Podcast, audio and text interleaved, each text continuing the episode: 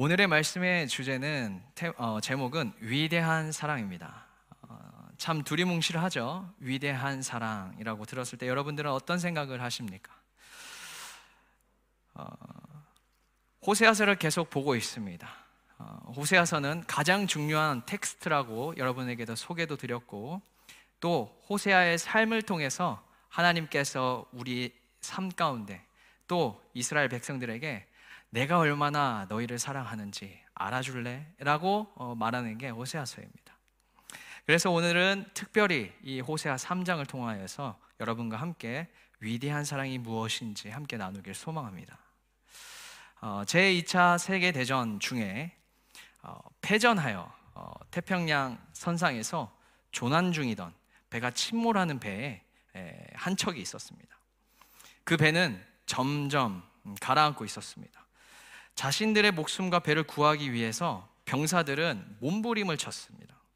배에 있는 모든 가 구들과 가구들을 물에 던지고 나중에는 자신들의 의류와 소지품까지 던졌습니다. 그리고 최후에는 생존을 위한 가장 필요한 식량을까지 던졌습니다. 그럼에도 불구하고 배가 점점 가라앉았어요.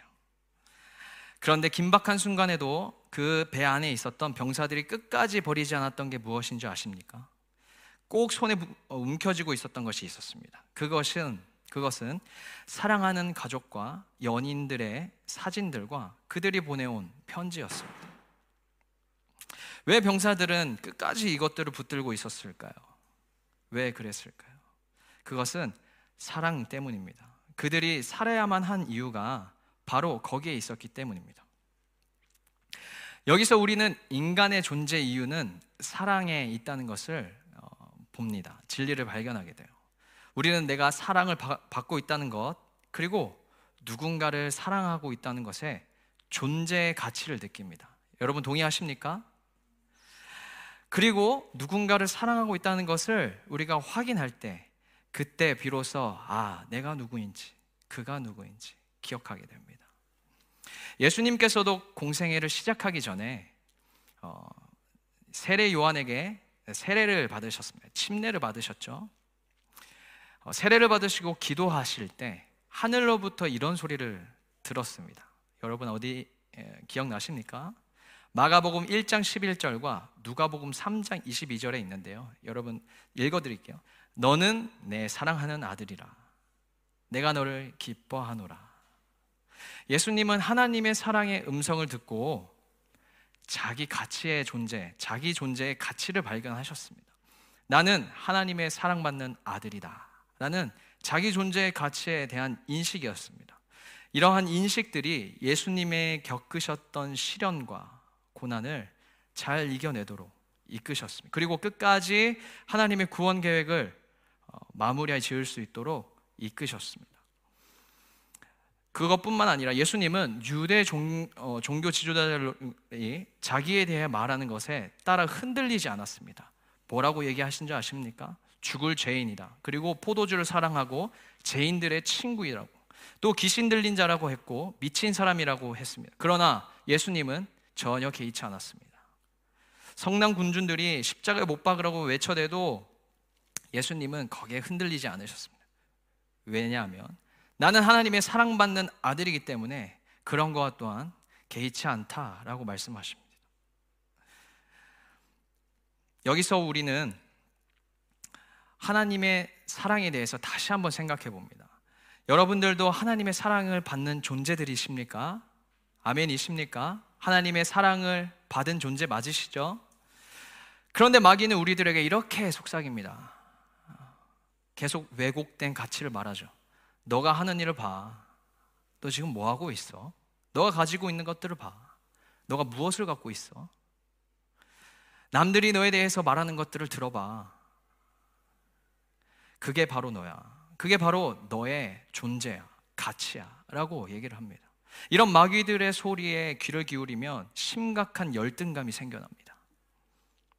자존감이 낮아지고 자신감이 사라지고 결국은 우리는 슬럼프에 빠지게 되곤 합니다. 절망 가운데 거하는 거죠. 그렇다 보니 하나님께서로부터 들려오는 말씀, 소리를 듣지 못합니다. 너는 내 사랑하는 아들이다. 너는 내 사랑하는 딸이다. 내가 너를 기뻐한다. 라는 소리를 듣지 못하는 것이죠. 어떤 신학자들은 이 호세아 3장을 어, 구약의 요한복음 3장이라고 합니다. 호세아 3장의 제목을 붙인다면 뭐 다양한 제목들이 나오겠지만 어, 위대한 사랑, 뭐 특별히 손꼽을 수 있습니다. 요한복음 3장 가장 유명, 한 구절이 어디시죠? 3장 16절입니다. 예. 기억하십니까? 하나님이 세상을 이처럼 사랑하사 독생자를 주셨으니 이는 그를 믿는 자마다 멸망하지 않고 영생을 얻게 하려 하십니다. 믿으십니까? 이 구절이 유명한 이유가 무엇입니까?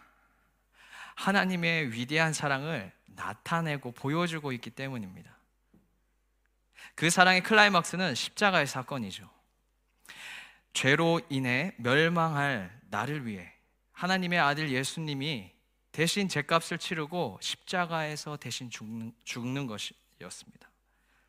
내게 그럴 만한 자격이 없는데도 불구하고 예수님은 하나님은 그렇게 아들을 보내십니다. 그래서 이것은 하나님의 무조건적인 사랑이었죠. 그런데 호세아 3장은 바로 이 십자가의 사건의 그림자 같은 사건과 같은 어, 얘기입니다.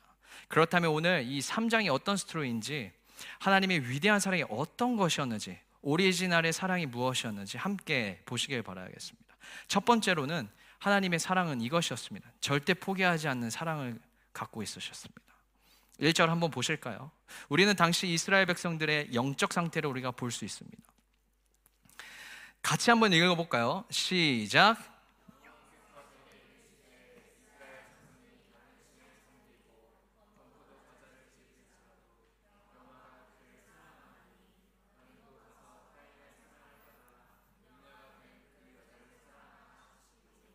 그렇습니다. 이스라엘 백성들이 지금 하나님을 버리고 다른 신을 섬기고 있었습니다. 다른 신을 섬기게 된 원인 중에 하나가 어, 여러분들이 보시면 우, 웃을 수 있지만 건포도 과자 때문이었습니다. 사소로운 거예요. 당시의 건포도 과자는 특식으로서 가난할 때는 즐기지 못하는 특별한 것이었습니다. 그래서 건포도 과자는 특별한 축복을 어, 상징합니다. 다시 말해 이스라엘 백성들은 하나님을 포기하면서 더 특별한 축복, 특별한 쾌락, 특별한 부요가 자신들에게 약속할 것이라고 약속될 것이라고 생각했습니다. 건포도 과자를 먹는 것 자체는 죄악이 아니지만 문제는 이방인들의 신들에게 희생 제사를 드리면서까지 이 과자를 먹었다는 점이었습니다. 하나님은 부정한 아내를 용서한 호세아의 삶을 통해서 우리에게 당신의 사랑이 무엇인지, 어떠한 가치인지, 어떠한 형태인지를 알려주고 있습니다. 1절을, 1절을 계속 보시면 너는 또 가서 타인의 사랑을 받아 음녀가 된 그 여자를 사랑하라 하시기로 하나님께서 호세아에게 그의 아내 음부 고매를 용서하고 포기하지 말라고 말씀하십니다. 그리고 여기서 멈추는 것이 아니라 사랑하라고 말씀하십니다. 고멜은 새 자녀를 낳은 후에 호세아를 떠나서 다른 남자친구와 아, 도망갑니다. 그리고 음녀가 됩니다. 어, 선지자의 아내가 가늠하고 또 창녀가 되었다는 것은 호세아 입장에서는 어, 견디기 어려운 수치입니다. 또 조롱거리였어요. 그리고 고멜은 자신의 무엇을 따라갔냐면 욕망을 따라 음행을 하기 시작했습니다. 이스라엘 백성들도 마찬가지였어요. 하나님과의 언약을 버리고 그리고 욕심을 따라 바알 신들을 섬기기 시작했습니다.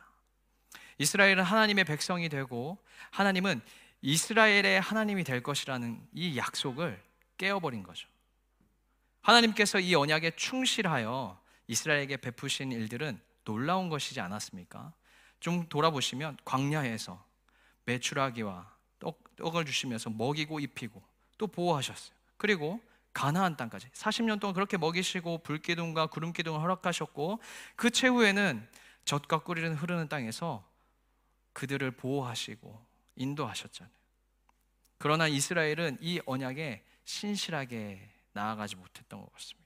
지금 말로 말하자면 우리에게 은혜를 주시고 후이 주시고 맨날 매, 매번 매번 주시는 그 은혜로 살고 있음에도 불구하고 저희는 다른 것에 다른 것에 내 모든 것을 채우려고 나아가지 않습니까? 1절에서 기록된 타인 타인은 레아흐로 어, 일반적으로는 친구 또는 동포를 의미합니다.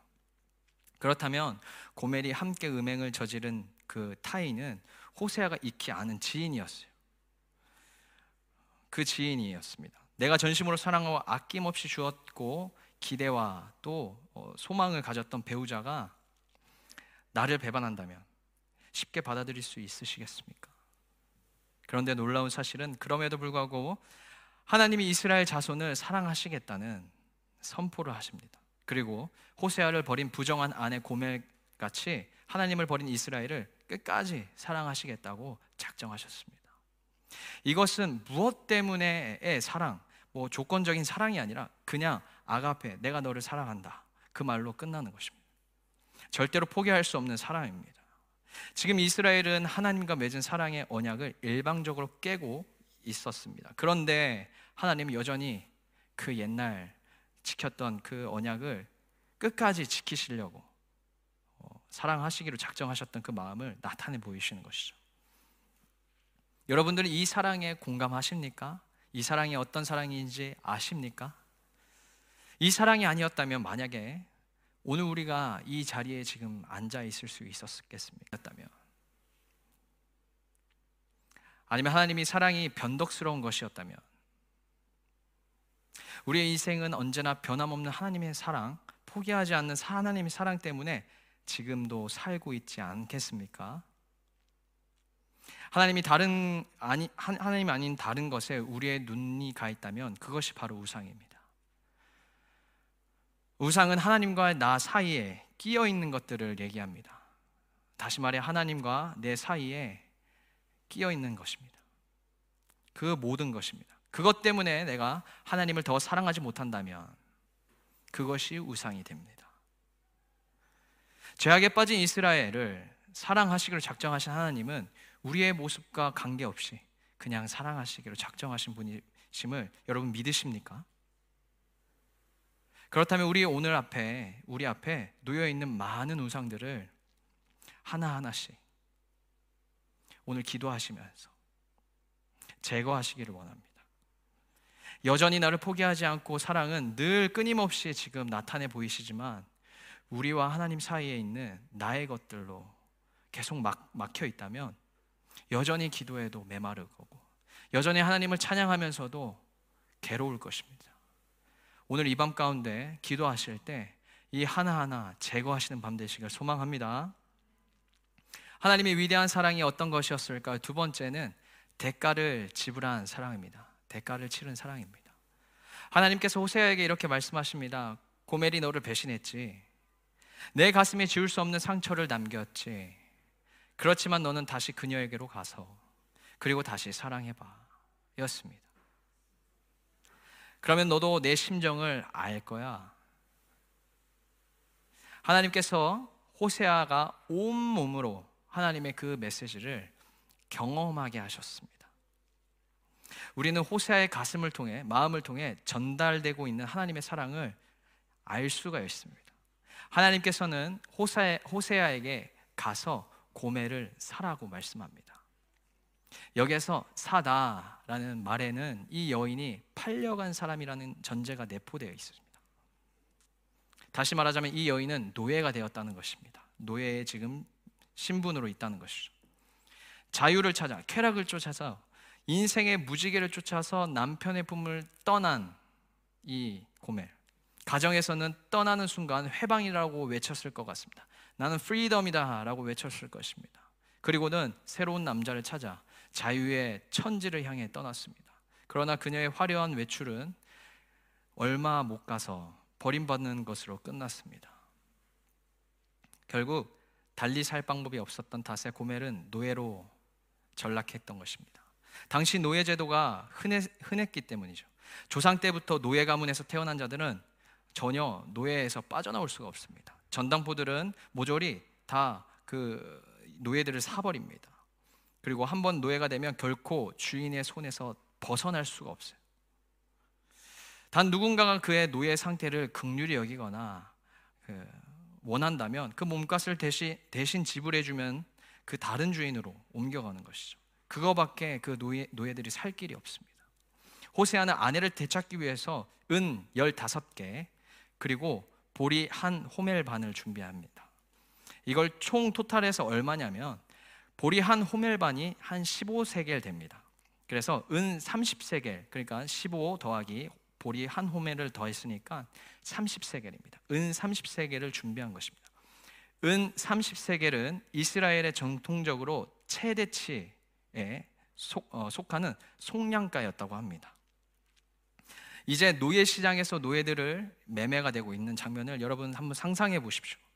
아마도 노예들은 나체로 어, 일렬, 일렬로 세워놓고 흥정이 벌어질 것 같, 어, 흥정이 벌어졌을 것입니다.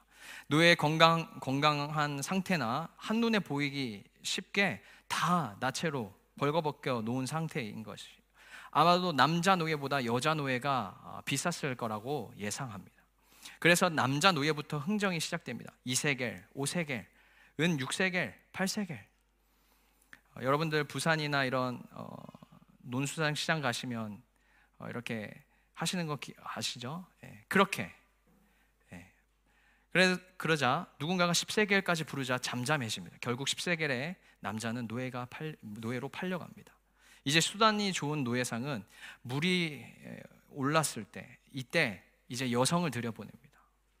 여자 노예를 매매하는 시간이 되었죠. 여자 노예들이 입장합니다. 그런데 여자 노예들 사이로 보이는 호세아 그 속에서 아내 고매를 쳐다봅니다. 이제까지 아내를 찾아 헤맸던 호세아는 혹시나 내 아내가 노예 시장까지 와서 밀려들어 있는 것이 아닌가 생각하면서 그 자리에 왔던 것 같습니다. 그런데 막상 노예가 되어 거래되고 있는 아내를 발견했을 때 그 심정은 네, 너무 놀랄 마음, 마음도 그렇지만 진정이 되지 않았을 것 같습니다. 호세의 충격에 관계없이 이제 흥정이 계속 시작됩니다. 여자 노예는 처음부터 10세겔부터 출발했던 것 같습니다. 모엘, 고멜은 과거 전적으로 보아 외모가 출중했을 거라고 예상된다고 얘기합니다. 그래서 20세겔, 25세겔, 27세겔까지 올라갔던 고멜. 잠시 장래에는 침묵이 흐르고 굉장한 액수기 때문에 27세겔이라는 그 돈이 이 정도에서 멈출까 했는데 저 뒤에서 목이 메어 외치는 소리가 들립니다. 30세겔이요. 누가 30세겔을 불렀을까요? 호세아입니다. 호세아를 발견하는 고멜은 아마 고개조차 들지 못했을 것입니다. 속으로 어, 많이 통곡했고 어, 괴로웠을 것입니다. 이 남편의 가슴, 마음을 통해서 우리에게 전달하고 있는 하나님의 사랑을 생각해 보시기 바라겠습니다. 그 얼마나 가슴 아픈 사랑이겠습니까? 그래서 절대 포기하지 않는 사랑에는 이렇게 희생하는 어, 자기 희생도 돈 됩니다. 왜냐하면 자기가 아끼는 모든 것들을 갖고 와서 30세계를 지불하고 자기의 수치와 자기의 어려움들을 그 자리에서 낱낱이 드러내는 것이기 때문이죠. 여러분들 혹시 이 장면과 신약에서의 장면이 오버랩이 되지 않습니까? 예수님께서 누구에게 누가 파셨죠? 누가 예수님을 파셨죠? 가론 유다에게 의해 팔려집니다. 얼마에 팔리셨죠? 은 30냥에 팔리셨습니다. 그래서 오세아가 고매를 위해 행한 일은 구속 사역 측면에서 볼 때 예수님의 희생과 오버랩이 되면서 연결이 됩니다. 예수님은 고멜 같은 나를 위해 고멜 같은 나를 위해 은 30에 팔려서 십자가에 못 박게 됩니다. 독일의 한 신학자는 이렇게 얘기합니다. 어, 신학자 본 회퍼는 이렇게 얘기합니다. 기독교 은혜는 싸구려 은혜가 아니다.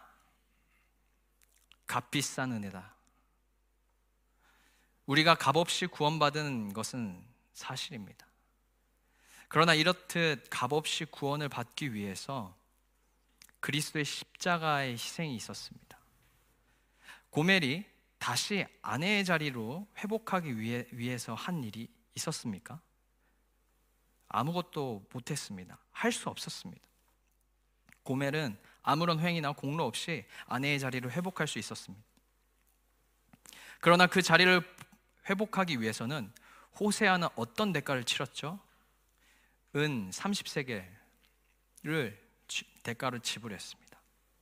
그렇다면 은 30냥이 그가 치렀던 대가의 전부였을까요? 아닙니다. 아까 전에도 말씀했듯이 호세아는 자기의 생명과 자존심을 내내려 놓았어요. 그리고 다시 산 것이에요. 이러한 사랑으로 말미암아 구원받은 자가 바로 우리입니다. 이 우리라는 사실을 이 구원받은 사실을 우리가 깊이 생각하며 주님 앞에 더욱 감사하시면서 나아가야 될 줄 믿습니다. 우리가 늘 그 사랑을 알고도 때로는 그 사랑이지 무뎌지는 사랑. 우리가 늘 신앙생활 하면서 익숙해졌던 그 고백들 혹시 아닌지 오늘 다시 한번 돌아보시고 기도하시기 바랍니다. 하나님이 위대한 사랑 어떤 것이었을까? 마지막 세 번째는 인내하고 오래 참는 사랑이었습니다. 인내하는 사랑이었습니다. 하나님만큼 배신을 많이 경험한 분이 있었을까요? 어, 이스라엘 백성들에게 배반, 배반이 오랜 역사가 성경에 기록되어 있잖아요. 성경 속에 하나님을 배신하고 떠났던 사람들의 스토리가 많이 나옵니다. 그럼에도 불구하고 하나님은 끝없이 그들을 용서하시고 쫓아갑니다. 이게 말이 됩니까? 사랑하는 사람이 온전하게 되어 돌아올 때까지 기다려 주십니다. 4절, 5절 함께 읽어보도록 하시겠습니다. 4절, 5절 함께 읽어볼까요? 시작.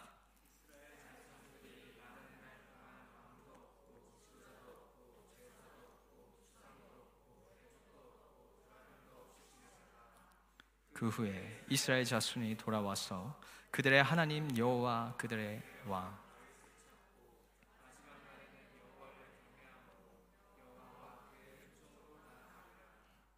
이 말씀에 따르면 이제부터 이스라엘은 긴 시간 동안 고난의 시간을 보낼 것이라는 예언입니다. 어, 그들의 고난의 시간을 보낼 때 하나님께서는 함께 아파하시면서 기다려 주실 것이라는 예언이죠. 긴 심판과 연단의 기간이 끝나면 이스라엘은 오직 하나님만을 사랑하게 될 것입니다.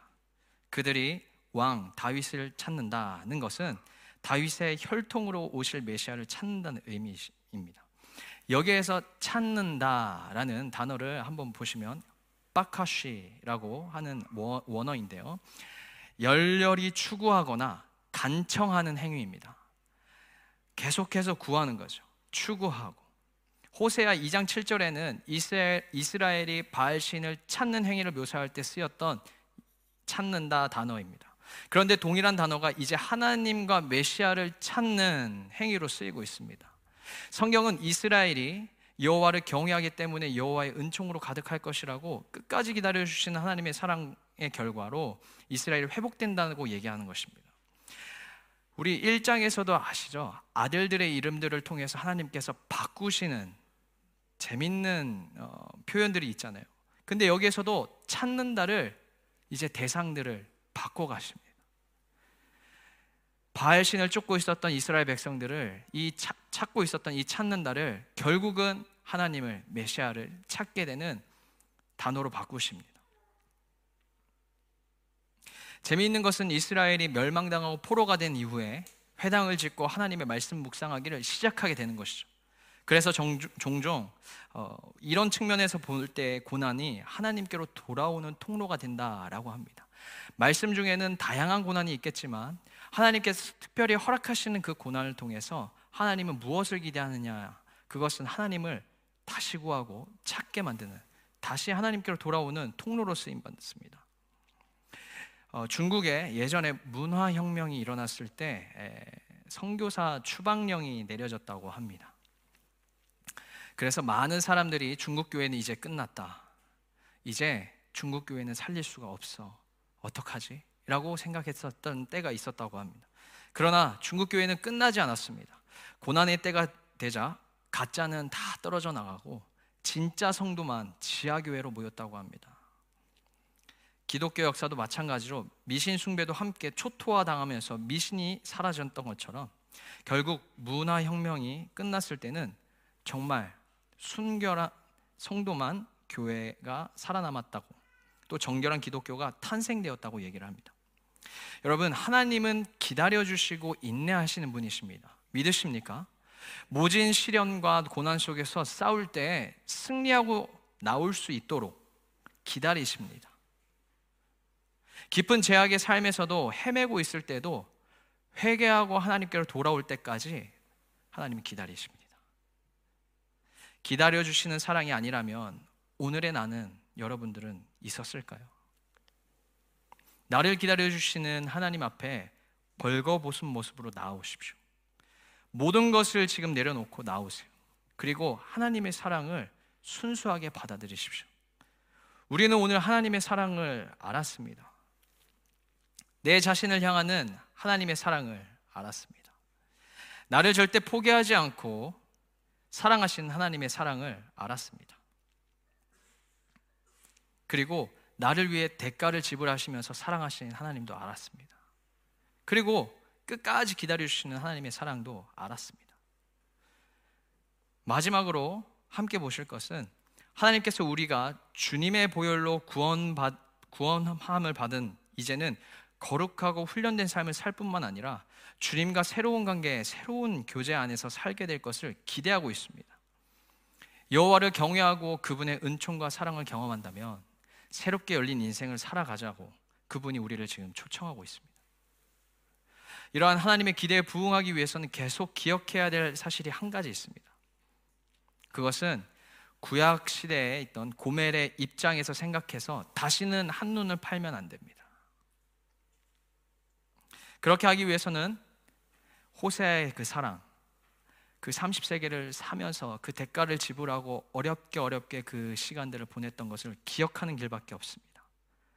죽임을 당할 수밖에 없었던 고멜을 호세아는 어떻게 사랑했겠습니까?